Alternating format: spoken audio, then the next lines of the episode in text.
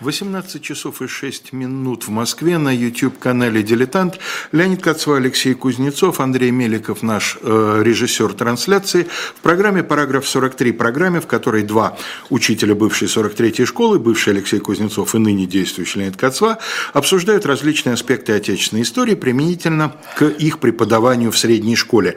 И в прошлый раз мы начали разговор о государственных или политических, иначе их называя, реформах Петра I первого мы поговорили об общем, так сказать, отношении Петра к государству как к институту, о теории камерализма, модной в те времена, и начали разбор отдельных, так сказать, ветвей государства того времени, поговорили о консилии министров и ее, так сказать, следующей инкарнации о, Сенате, о, о Сенате, поговорили о замене приказов коллегиями, о том, чем эта замена была вызвана и чем коллегии существенно от приказов по структуре своей отличались. Значит, у нас сегодня э, довольно большой блок вопросов, связанных с э, центральным и местным, да, насколько ну, я понимаю, управлением. Да, ну мы остановились э, на системе государственного надзора, если ты помнишь. Да, Причем... на фискалах. Мы обещали, что мы о фискалах продолжим да, разговор. Ну, собственно, мы поговорили о прокуратуре, а фискалитет успели только вспомнить. Да, мы вспомнили, что это слово впоследствии изменит свое первоначальное да, значение, да, хотя не очень далеко. Ну, как, оно станет обозначать просто доносчика, а изначально фискал – это тот, кто обеспечивал интерес казны, фиска. Но и... при этом делал это тайным образом, как правило, насколько ну, я понимаю. как правило, как правило, потому что вообще фискал имел вполне э, официальные функции. Он был обязан следить э, за тем, чтобы не было злоупотреблений в государственных э, органах. Он мог поддерживать обвинение в суде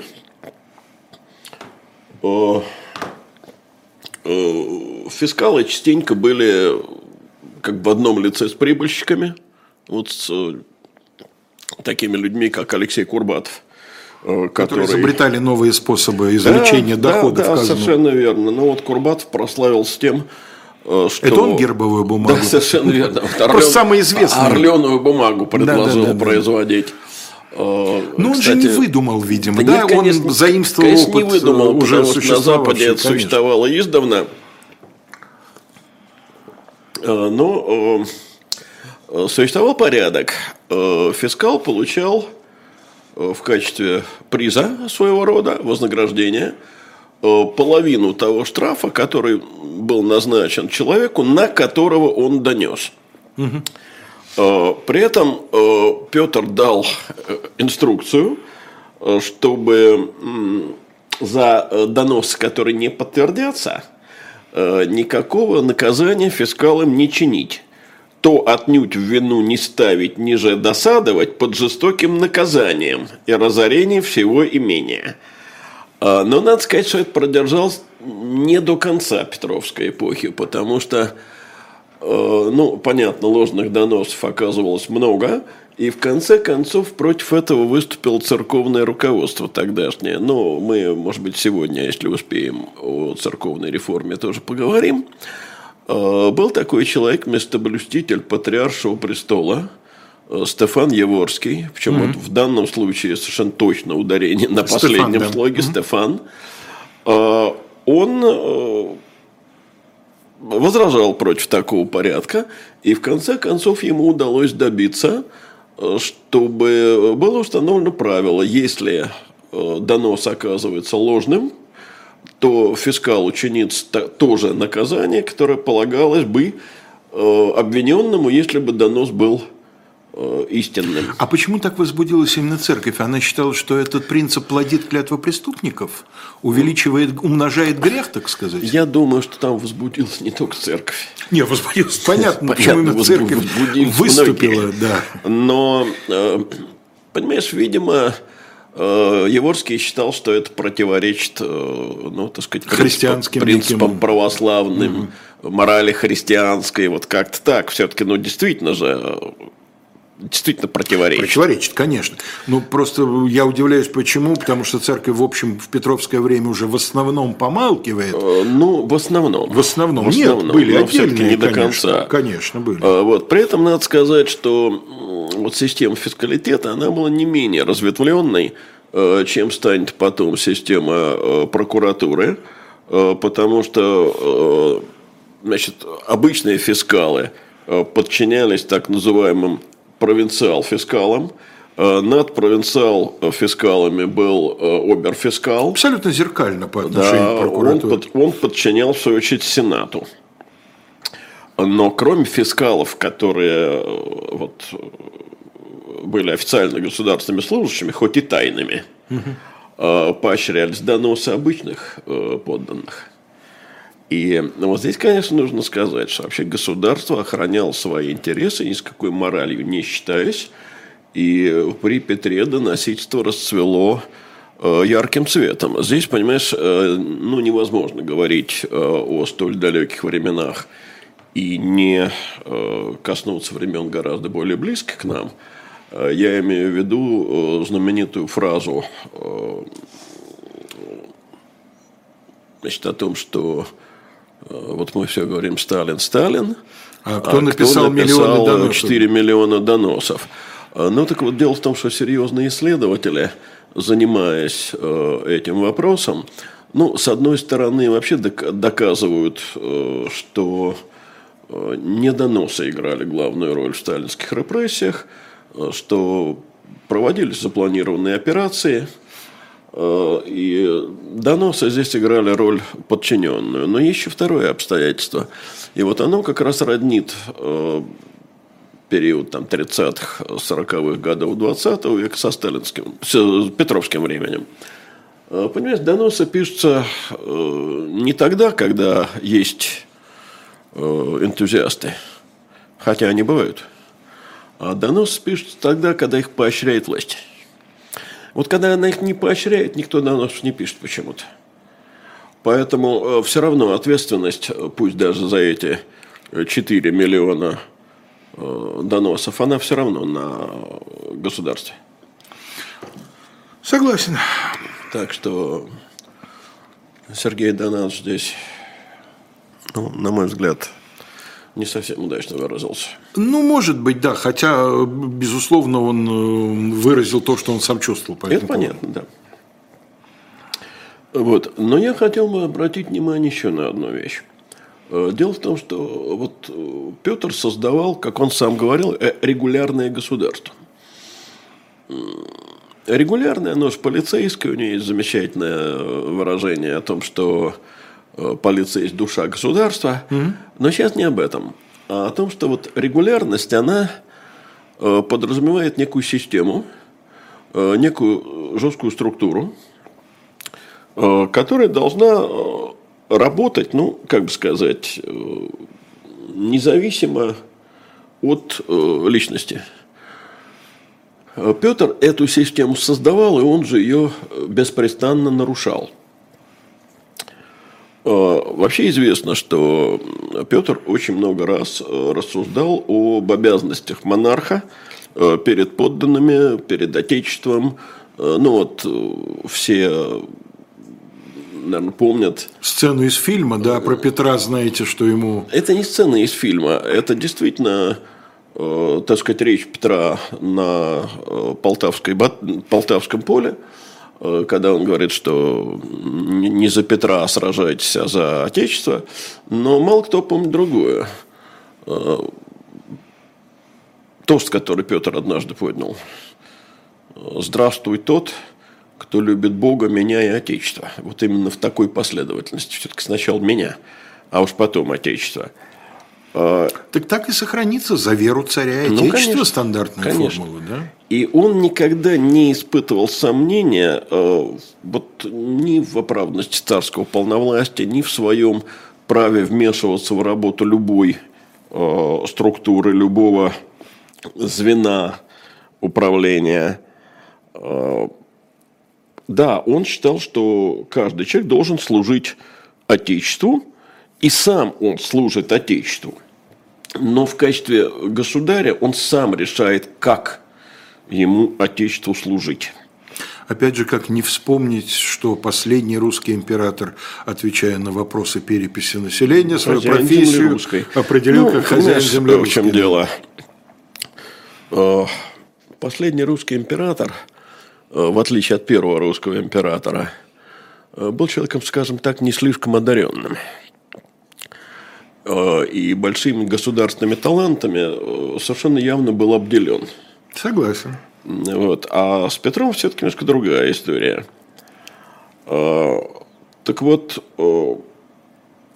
он постоянно нарушает порядок им же созданный. Вот он э, вмешивается в решение вопроса, который находится в ведении Сената. Вот он вмешивается в решение вопросов, находящихся в ведении той или иной э, коллегии. Объяснялось это, на мой взгляд, одним – Э, Петр был решительно не уверен в том, что его э, подданные готовы э, к решению тех задач, которые он ставит. И, ну, вот в книге значит, эпох Петровских реформ, по так называется, у Евгения Викторовича Анисимова приводится такой анекдотический эпизод – когда э, царь жалуется, возможно ли одному человеку за столь многими усмотреть хоть, э, хотя бы ангельского чина персона была. Вот как-то так. Угу. После чего биограф язвительно замечает, что вряд ли кому-то из подданных Петра приходил в голову подозревать в нем ангела. Угу. Вот. Но дело в том, что э, действительно на э, царское имя, на рассмотрение государя поступало колоссальное количество всевозможных бумаг. И поэтому э, в 1704 году было создано особое ведомство. Я бы сказал, что это ну, такой предшественник собственно, его императорского величества канцелярии. Ты имеешь в виду Преображенский приказ? Нет. Я имею в виду кабинет его императорского величества э, во главе с Алексеем Макаровым, угу. который занимал должность кабинет-секретаря. И э, надо сказать, что этот кабинет-секретарь, то есть вообще человек, который сидел в государю приемной, он обладал колоссальной властью, как оказалось. Ну, собственно, администрация президента. Ну, фактически, да. Точнее, ее прабабушка. Ну, я говорю, предшественник императорской канцелярии.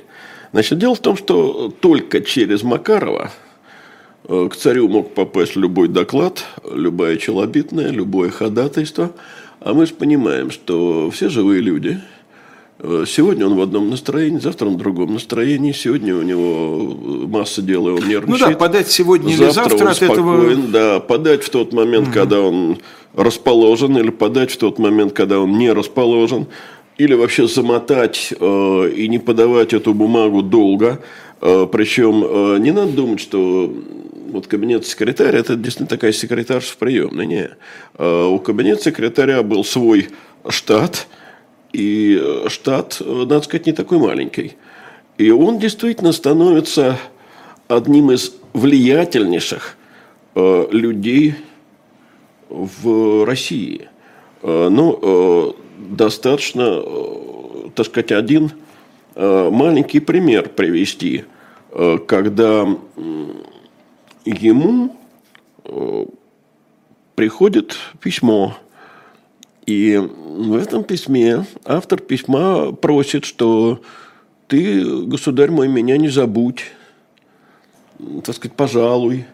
Все бы ничего, но дело в том, что автором письма является вдовая царица Проскоя Федоровна. Угу.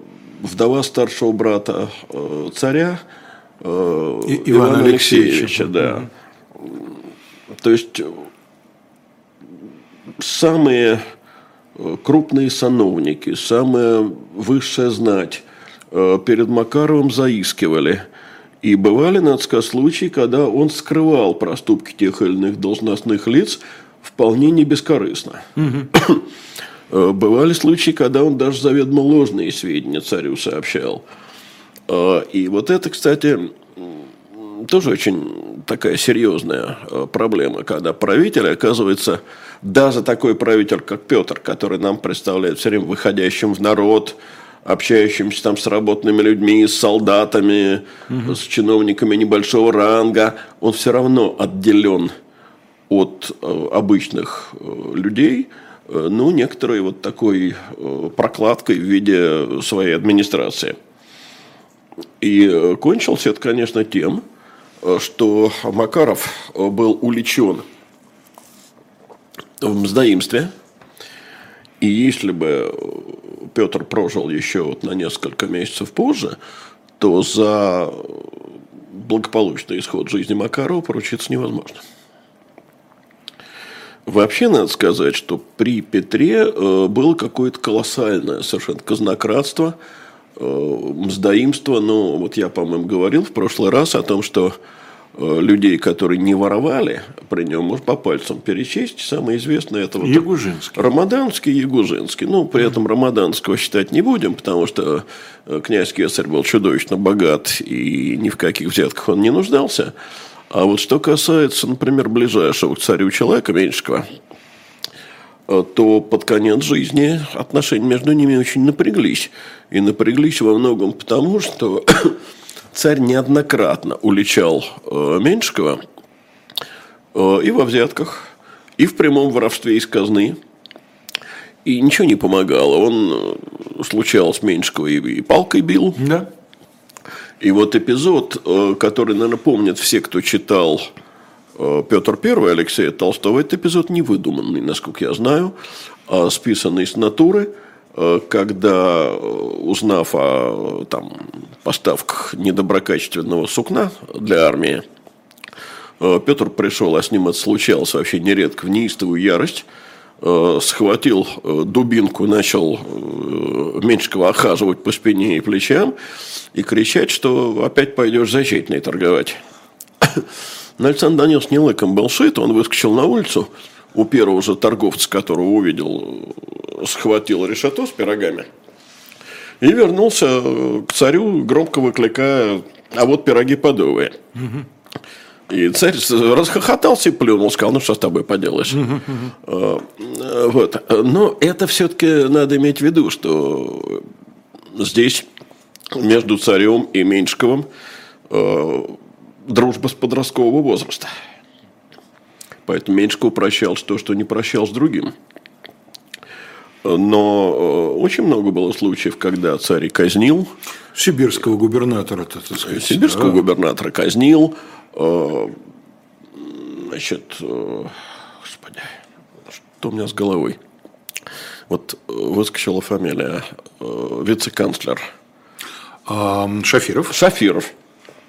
Чуть Ша... не казнили, да. Шафиров, да, полежал, так сказать, Топор положив голову пару на плаху. Голове, да. И ничего не помогало. А почему не помогало? А не помогало по одной простой причине.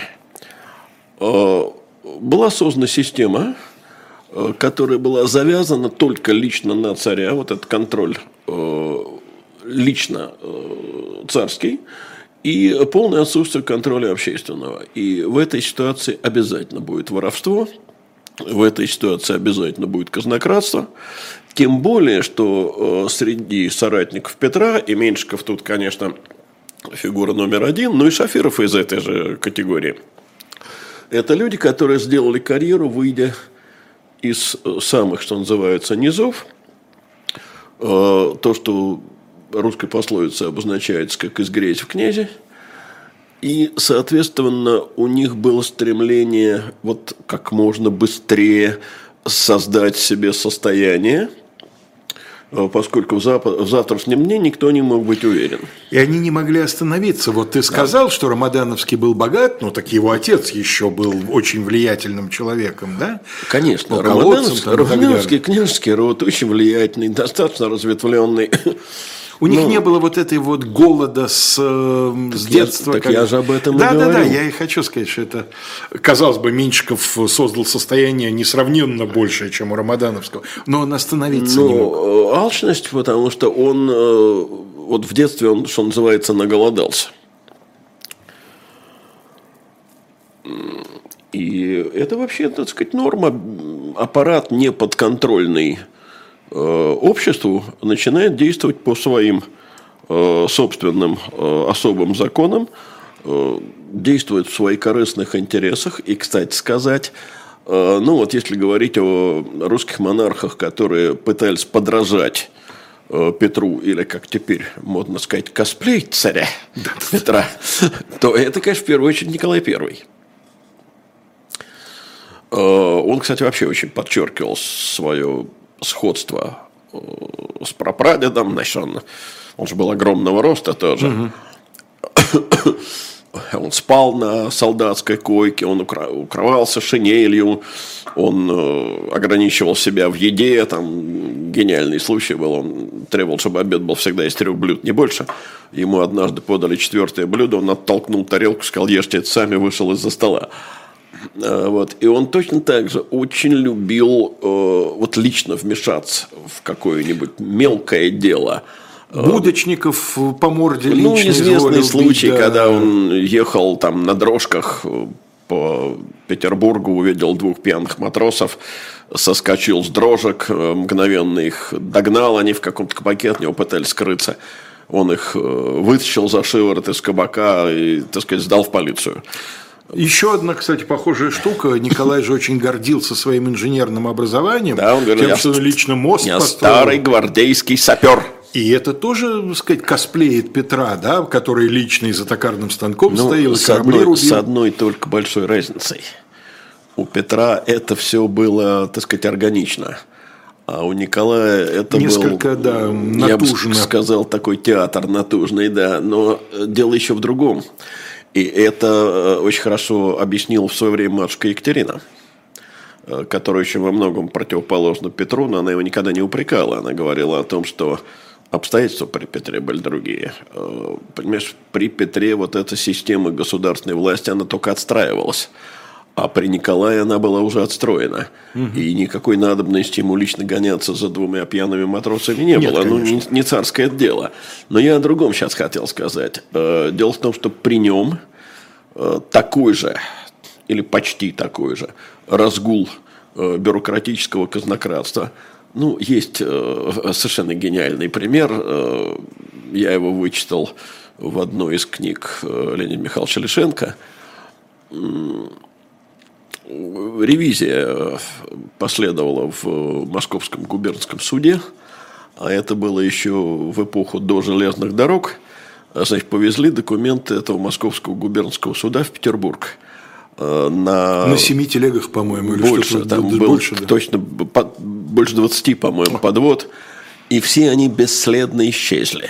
Вот как корова языком слезнул, куда они делись неведомо никому. Где-то в районе Вышнего Волочка искать а, надо. Ну, похоже на то, да. В одном из озер. Вот. И Та же самая проблема. С одной стороны, государь, который хлопочет, пытается во все вмешаться, Э, лично все контролирует. А с другой стороны, вот этот чиновничий беспредел, э, в результате которого царь, выходя с премьера-ревизора, он не дурак ведь был. Нет э, говорит, всем досталось, всем досталось а мне, мне больше всех. Мне больше всех. Да. И вот это одно уже доказывает, насколько неправ был Фридрих Энгельс. Помнишь, посредственность кругозором ротного командира? Э, нет. Не ротного по меньшей мере дивизионного, Середина часа, сейчас мы прервемся на рекламный ролик, потом прорекламируем книжечку и вернемся в Россию начала XVIII века.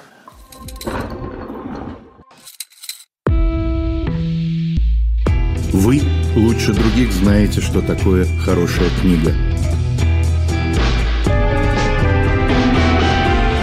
Мы лучше других знаем, где ее можно купить.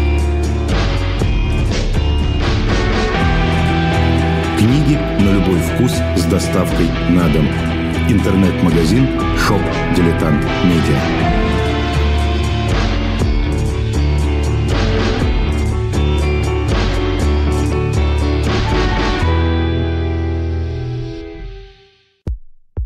У нас есть парадоксальная ситуация. Это непросто потому что останется в истории. Ну, Владимир Борисович, вы прям как ребенок. У вас есть лучшие средства обороны? Нету.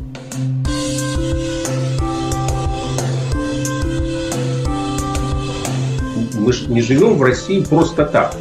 У нас всегда должна быть какая-то миссия, ради которой можно сдохнуть. Это вообще вот кто доказал? Бжезинский. shop.diletant.media рекомендует вам книгу Александра Пумпянского «Звездный мир» Михаила Горбачева. Ну и кроме того, я уже говорил об этом в предыдущем часе, у нас открыт предзаказ на новую партию футболок нашего мерча. И э, посмотрите, они новые, с достаточно остроумными надписями.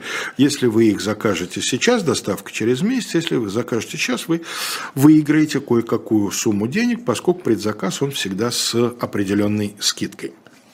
Давайте вернемся к Петровскому государству. Ну вот теперь будем, наверное, переходить э, к разговору о местном, местном управлении. управлении. Да. Угу. Значит, э, дело в том, что э, вот старинное э, деление государства на уезды и волости Петра перестало удовлетворять. Ну, по-видимому, потому что уезд в его представлении был слишком малой единицей, уездов было много. До каждого воеводы уездного, так сказать, не дотянешься. И поэтому еще задолго до создания э, коллегии и даже до создания Сената э, в 7-10 годах э, Петр вводит в России губернское деление. Значит, не думаю, что это тоже было связано с армейскими потребностями в не первую только очередь. было, а сейчас прям будем об этом говорить. Значит, губернии такие – значит, смотрим. Э, центр э, – Московская губерния. Запад – Смоленская и Киевская губерния. Юг – Азовская. Восток – Казанская и Нижегородская. Юго-восток – Астраханская. Север – Архангельская – и северо-запад первоначально назывался губернией Ингерманландской. Ну, затем Петербургской. Затем Петербургской, да. Ну, Ингерманландия – это то же самое, что Ингрия. Сибирь отдельно, как а колония, вот, да? Кроме того, огромная, совершенно не имеющая вообще ни границ, ничего, Сибирская губерния. Она тоже губерния, да? Да. Сибирь – это губерния, причем одна губерния. Ну, ты понимаешь, вот от Урала ну, практически и, уже почти до Дальнего Востока. И до Охотского моря. Да. Угу. При этом, э, ну, вот существует такая поговорка э, в русском языке, насколько я понимаю, тоже возникшая в XVIII веке. А я здесь царь, бог и воинский начальник. Угу. Вот это вполне можно применить э, к петровским губернаторам, потому что губернаторы действительно были наделены в своей губернии властью практически неограниченной они ведали и сбором налогов, и набором рекрутов, и правосудием. Еще раз подчеркнем, что э, исполнительная власть никак не была отделена в те времена от власти судебной. А вот прежние территориальные приказы, вот там приказ Сибирского дворца, скажем, они были ликвидированы. А, значит, губернии, вот это как раз то, о чем ты спросил, э, губернии были не просто связаны с военными потребностями, а губернии были обязаны каждая из своих э, средств финансировать э, нужды армии, флота и дипломатического ведомства. Э, в 1711 году вот все армейские полки, кроме, кажется, гвардейских, были расписаны по губерниям. Ну вот если у нас существует, скажем, Астраханский полк, Московский полк, Казанский полк, Архангельский полк. Это все э, реально существовавшие полки э, русской армии. Это не значит, что Архангельский что они там полк дислоцировался в Архангельске. Нет, конечно, кому он там нужен. Да, или Астраханский в Астрахани, хотя там он, может, и нужен. Ну, вряд ли а, целый полк. Это значило, что эти полки финансировались соответствующими губерниями. Но э, губернии были столь велики, что управлять целой губернией было практически невозможно. Не надо забывать все-таки, что э, речь идет о временах, когда э, вот скорость распространения информации не превышала скорости скачущего коня. Так было с глубокой древности и до начала XIX века, когда появился оптический телеграф. И поэтому губернии были разделены, в свою очередь, на провинции. Провинций было 50. Это число, я думаю, многим известно – как 50 губерний Европейской России. Дело в том, что по губернской реформе Екатерины, Екатерины Великой все провинции будут затем э, подняты э, до губернского ранга. Но пока это провинции. Провинции, в свою очередь, делились на так называемые дистрикты. Э, но при этом иностранные слова «губерния» и «провинция» закрепились в русском языке, а дистрикты исчезли, по-моему, ну, чуть ли не в царствовании Екатерины I, максимум Петра II, и вместо них вернулось традиционное русское слово «уезд». А, значит, таким образом получается, что... Можно так сказать, что тогдашние Петровские губернии в недавнее время возродились как федеральных, федеральных округов, округов по ну, сути. похоже, да. да. Количество тоже, да, огромный стажи. Угу похоже.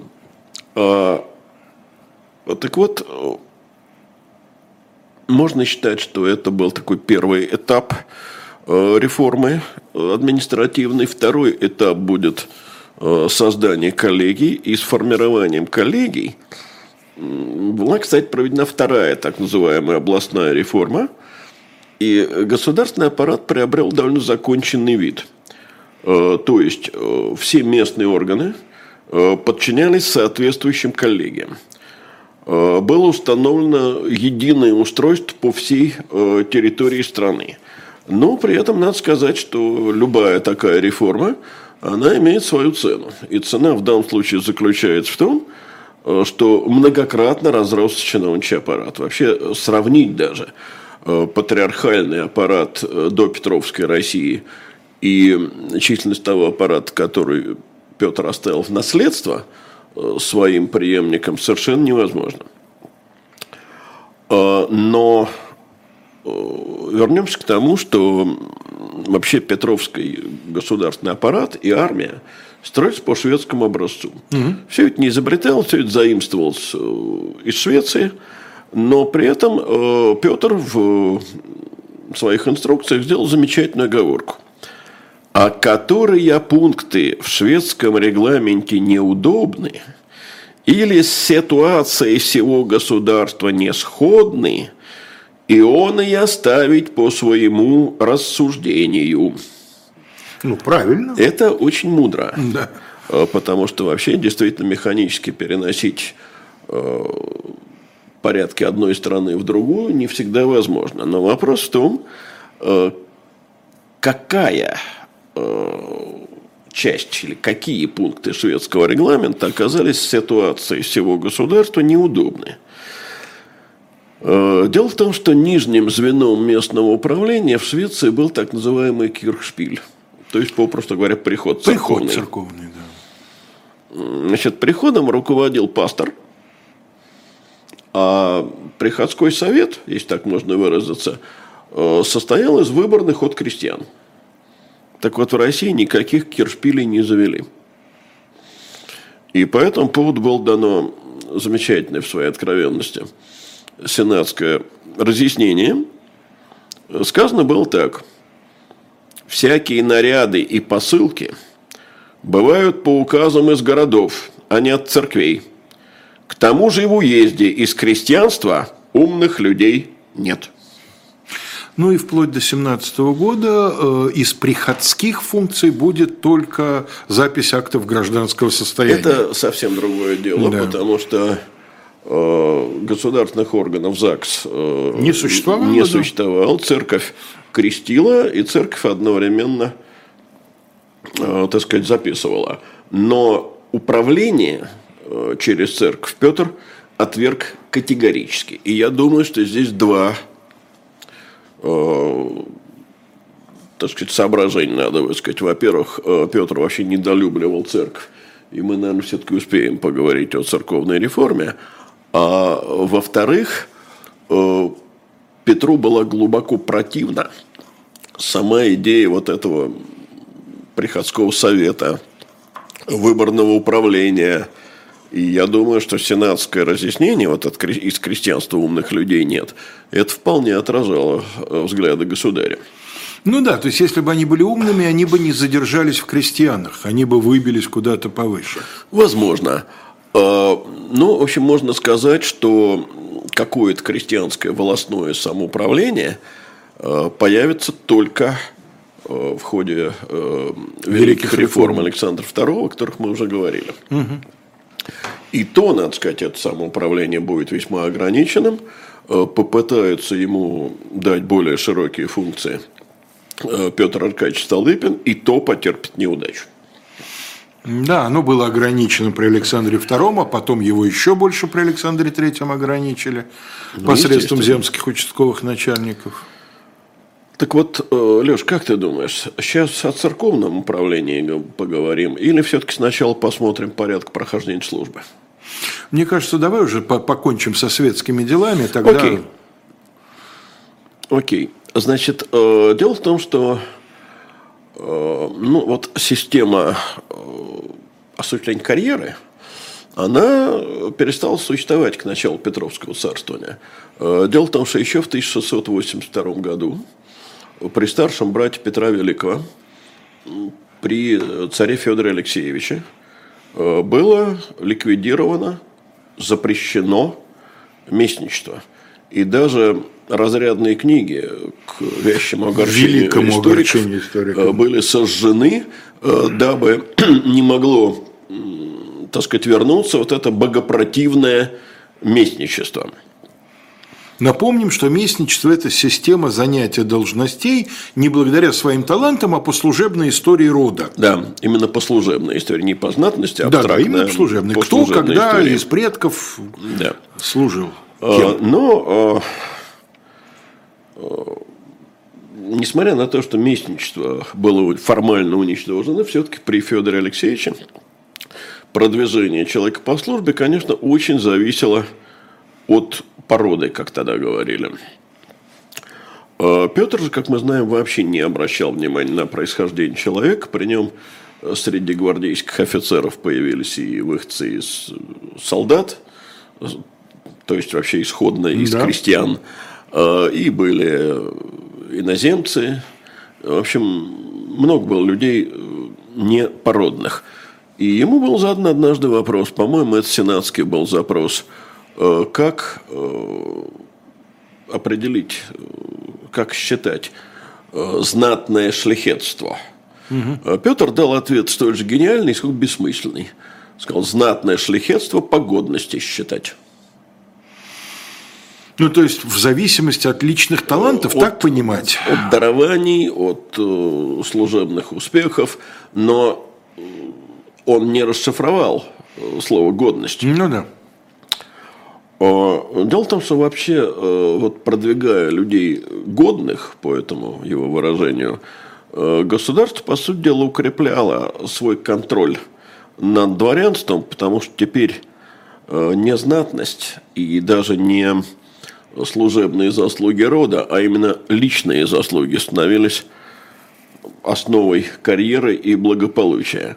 Э, при этом надо помнить, что дворянин начинал служить э, не с первого офицерского чина, а с рядового солдата. Э, но в гвардейском полку можно было рассчитывать, послужив там солдатом, потом выйти в армию, скажем, офицером. Но не пройдя службу рядовым или не пройдя службу мелким канцеляристом, э, карьеру нельзя было сделать. Уже совсем незадолго до смерти Петра Великого в 1722 году. И так будет продолжаться до Анны Иоанновны, насколько я понимаю. Это при ней же начинается вот эта практика записывания малолетних в полк с тем, чтобы они да, росли дома. Да, но тут в данном случае даже не это важно. А важно то, что появляется сам шляхетский корпус. Да, да, да, да, привилегированное учебное да. заведение. А, так вот, в 1722 году была разработана так называемая табель о рангах. А, было введено несколько категорий чинов. А, ну, прежде всего, это военные чины, статские и придворные. Потом еще появились отдельные чины горного горные. ведомства. Да. Угу. При этом военные чины, в свою очередь, делились на три вертикали – а именно гвардейские, армейские и флотские, а еще позже уже казачьи не при Петре прибавятся да. казачьи. Угу. Вообще надо сказать, что э, вот табель о рангах вещь необыкновенно подвижная. Угу. Э, я ее видел ну, по меньшей мере в пяти разных вариантах, потому что одни ранги исчезали, там звания вводились, звания убирались. Другие звания они, сохранялись, они но повышались перемещались по рангам, совершенно да. верно. Причем в основном это среднего звена касается. Вот всякие капитаны, майоры то есть, то нет, майоров и нет. И нижнего тоже. Угу. А, ну а в нижнем там в основном исчезали. Да. Вот исчез на штатской, э, на военной службе там этот, Фендрик. Фендрик, да, да, и нету никакого Фендрика. Да. Или корабельный секретарь ну, на штатской. Прапорщики там появились. Ну да. Э, значит, 14 рангов. 14 ранг низший, э, первый ранг высший. На статской службе это, соответственно, наверху канцлер, а внизу э, коллежский регистратор. Э, ну, коллежский регистратор очень быстро в бытовом языке регистратор произносить сложно, превратился в елистрат. Угу. И мы помним, как городничий кричит, что еле стратишка паршивый. Да, да, да, да, да, в конце, в финале ревизора. Вот. Но... А еще этот чин, помнишь, станционного смотрителя, остроумно назвали «Не бей меня в рыло», поскольку чиновников запрещено было ну, да, подвергать. А он уже чиновник. А он чиновник, им специально для этого дали 14 а... класс.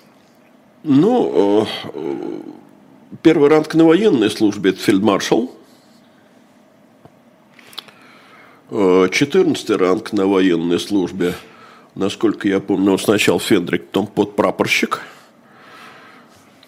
Но тут что интересно. Если человек получал 14 ранг на военной службе или 8 ранг на службе гражданской, или, как тогда говорили, статской, и при этом он не был дворянином – он с этого момента получал дворянское звание. Причем потомственное дворянство. Да, а я не говорю именно, нет, я говорю именно о потомственном да. дворянстве. Личное дворянство давалось э, на более низких ступенях. А, значит, вот э, самый знаменитый в русской литературе носитель 14 э, ранга, он не нуждался в присвоении дворянского звания, потому что он дворянин наследственный. Я имею в виду... Сухого Кобылина? Нет, Хлестакова а, я Хлестакова. имею в виду. Я думаю, а в литературе самый знаменитый? В русской литературе. Э, литературный герой. Я думаю, что Хлестаков самый известный э, литературный герой, носящий звание коллежского регистратора. Более известного, наверное, никого нет. Ну да, Самсон Вырин, тот самый станционный смотритель, конечно, меньше известен. Меньше, я думаю, что меньше. Думаю, безусловно. Э, вот. Но вот если это не дворянин, то он получал потомственное дворянство, и это очень э, влияло, собственно, на дворянство. Наиболее упорные в своем продвижении, наиболее нацеленные на карьеру и, кстати сказать, наиболее талантливые э, люди укрепляли собою э, дворянское сословие. И таким образом выходцы из податных сословий могли стать дворянами. Еще одно важное дело на службе стали платить жалования. Раньше на военной службе никакого жалования же не платили.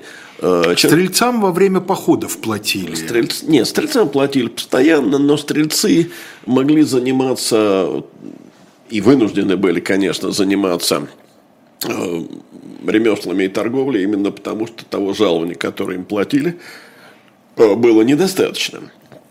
А дворянин имел свою землю и все. Но дело в том, что он и служил от похода до похода, от смотра до смотра. А теперь служба стала постоянной. А, и, скажем, офицеры или чиновники в своих имениях не бывали годами, а, потому что у них не было такой возможности со службы отлучиться. Никаких отпусков не предоставлялось. А, значит, служба стала значительно тяжелее. И вот проблема освобождения от обязательной службы или, по крайней мере, сокращения ее сроков, это будет главная проблема в отношениях между э, дворянством и царской властью вплоть до э, манифеста о вольности дворянской Петра III. Э, есть еще одно. Дело в том, что Конечно, очень многие дворяне на службу шли неохотно, всячески пытались от нее уклониться. Это было, правда, опасно, потому что каралось конфискация имения. Но для того, чтобы подтолкнуть дворян служить, э, Петр еще в 14 году издал указ о едином наследии. Угу. Значит, и здесь он вполне следует европейской традиции, да, э, принципу майората. Ты понимаешь, майорат касался, как правило, крупных э, имений, имени аристократии. Э, Петр же распространил указ о единонаследии на всех дворян. Что это значило? Это значило, что при передаче по наследству э, нельзя было младшим детям выделить часть имения. Больше того, в отличие от Майрата, Петр запретил даже покупать имение младшим сыновьям, пока они там определенное время не э, прослужат. Это время 7 лет. Э, как правило, все-таки э, владельцы майоратов, скажем, в той же Англии, своих младших детей не обездоливали, угу. потому что майорат касался одного имения, у них были какие-то другие, или они могли их купить. Здесь было все значительно жестче. И, надо сказать, это был... Мог соверш... капитал оставить, а не землю в более поздние да. времена. И это был совершенно страшный вой. И этот вой э, прекратится только в 1730 году при Анне Ивановне, ну, точнее, в 30-31, потому что в два этапа она дворян от этого э, избавит. И аргументировать будет, в общем, она просто, что родителям положено обо всех детях заботиться. Сказала бездетная Анна Иоанновна. Да, да, но насчет бездетной это вопрос спорный, как спорный, известно. да? Да потому что считает, что старшего сына Берону родила Анна. А, не помню, я, я читал э, Жизеловскую книгу. Евгения да, Викторовича Анисимова, Анисимова да, в биографии вот Анны Ивановны не обратил об внимания этом очень подробно говорится. Угу, угу. Во случае, эта версия ну, такая убедительная. Но, с другой стороны, указ 1714 года это и шаг навстречу дворянам потому что этим указом окончательно была уничтожена разница между поместьем и вотчиной. И теперь не только вотчины, но и поместья уже совершенно официально э, стали полной э, дворянской собственностью и э, могли свободно передаваться по наследству, могли продаваться. Но вот только дробиться при передаче по наследству не могли. Значит, э, любопытная вещь. Царь принцип годности демонстративно, вот я бы сказал, педагогически демонстративно э, распространил и на себя самого. Значит, служить он начал, как известно, бомбардиром. И когда в Великое посольство он отправлялся, он ехал туда под именем бомбардира Петра Петра Алексеева. Да. Угу. Значит, постепенно он получал очередные звания, не перескакивая ни через одно звание, э, причем э, получал за конкретные успехи. А вот незадолго до Гангутского сражения была история совершенно невероятная. Дело в том, что Сенат отказал в присвоении царю звания вице-адмирала – и мотивировал это тем, что заслуг недостаточно. Вот после Гангутского сражения другое дело, а тут нет, недостаточно заслуг. А, но э, я все с этим вспоминаю историю, о которой я, правда, никогда не читал, а которую мне еще в моем детстве рассказывал дед. Что якобы последнему императору, вот Николаю II, э, предложили э, принять генеральское звание – ну да, уже полковника. Да. И он, и он отказался, сказав, что мне звание полковника государь-император присвоил. Угу. Дескать, а генеральское звание кто мне может присвоить? Это напоминает, помнишь, в э, адъютанте его превосходительства, да? Как-то нехорошо, вы генерал-лейтенант, и Шкуро генерал-лейтенант. Мне генерал-лейтенантское звание государь-император присвоил. Ну да, да. Вот это вот. А, ну и вот, конечно, э, вот то, что Петр называл э, регулярным государством, это как раз именно то, что современная наука называет государством абсолютистским. Э, именно при Петре э, Россия окончательно становится, конечно, абсолютистским государством. Другое дело, что окончательно не значит, что это точка расцвета. Вот мне все-таки представляется, что расцвет абсолютизма – на Руси, это просвещенный абсолютизм. Екатерины? Э, Екатерины, да. Ну, а при Павле это получает такой пародийный, несколько, да, пародийный такой характер, фарсовый когда Павел смешивает э, абсолютизм с деспотизмом. У меня вопрос, как раз на, на пару оставшихся минут. Э, на военной службе тогда от офицера даже элементарной грамотности не требуется, требуется личная отвага, умение держать, так сказать, солдат в узде. На штатской службе все-таки грамотность элементарная нужна, ты с бумагами да, работаешь. Да, конечно. И, Насколько... кстати, этим объясняется требование Петра – Э, чтобы каждый дворянин закончил циферную школу. Вот мы э, ходим э, в детстве, многие ходят в театр на недоросли. Недоросли, да, совершенно верно.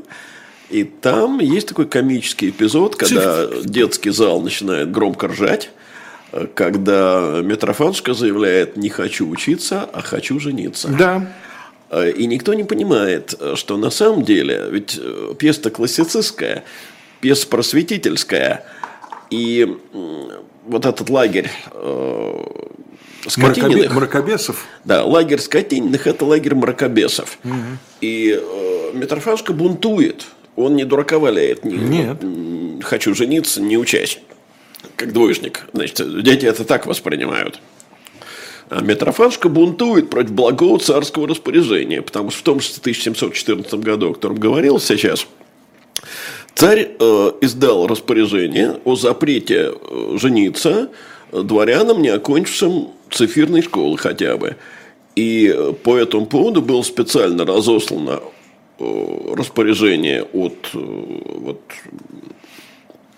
местоблюстителя Патриаршего престола по местным архиереям запретить таких дворян венчать. И, в общем, ты на самом деле не совсем прав, когда говоришь, что офицера требовалось только умение держать солдат в руках.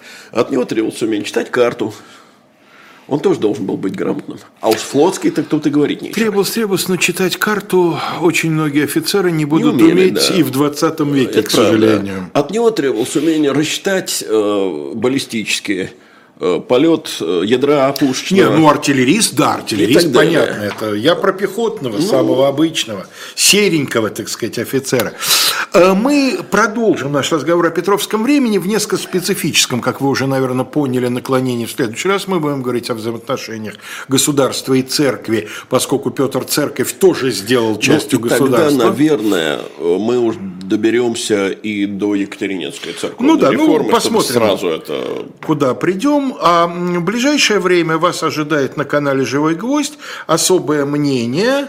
Эм, Антон Орех беседует с Александром Бауновым, экспертом фонда Карнеги и иностранным агентом по версии российских властей. А в 21 в программе «Статус» Екатерина Шульман, еще один иноагент, и Максим Курников. То есть э, классический набор этой программы вас порадует э, своими э, еженедельными беседами. А мы прощаемся до следующего вторника. С вами был Леонид Кацва, Алексей Кузнецов. Всего вам доброго.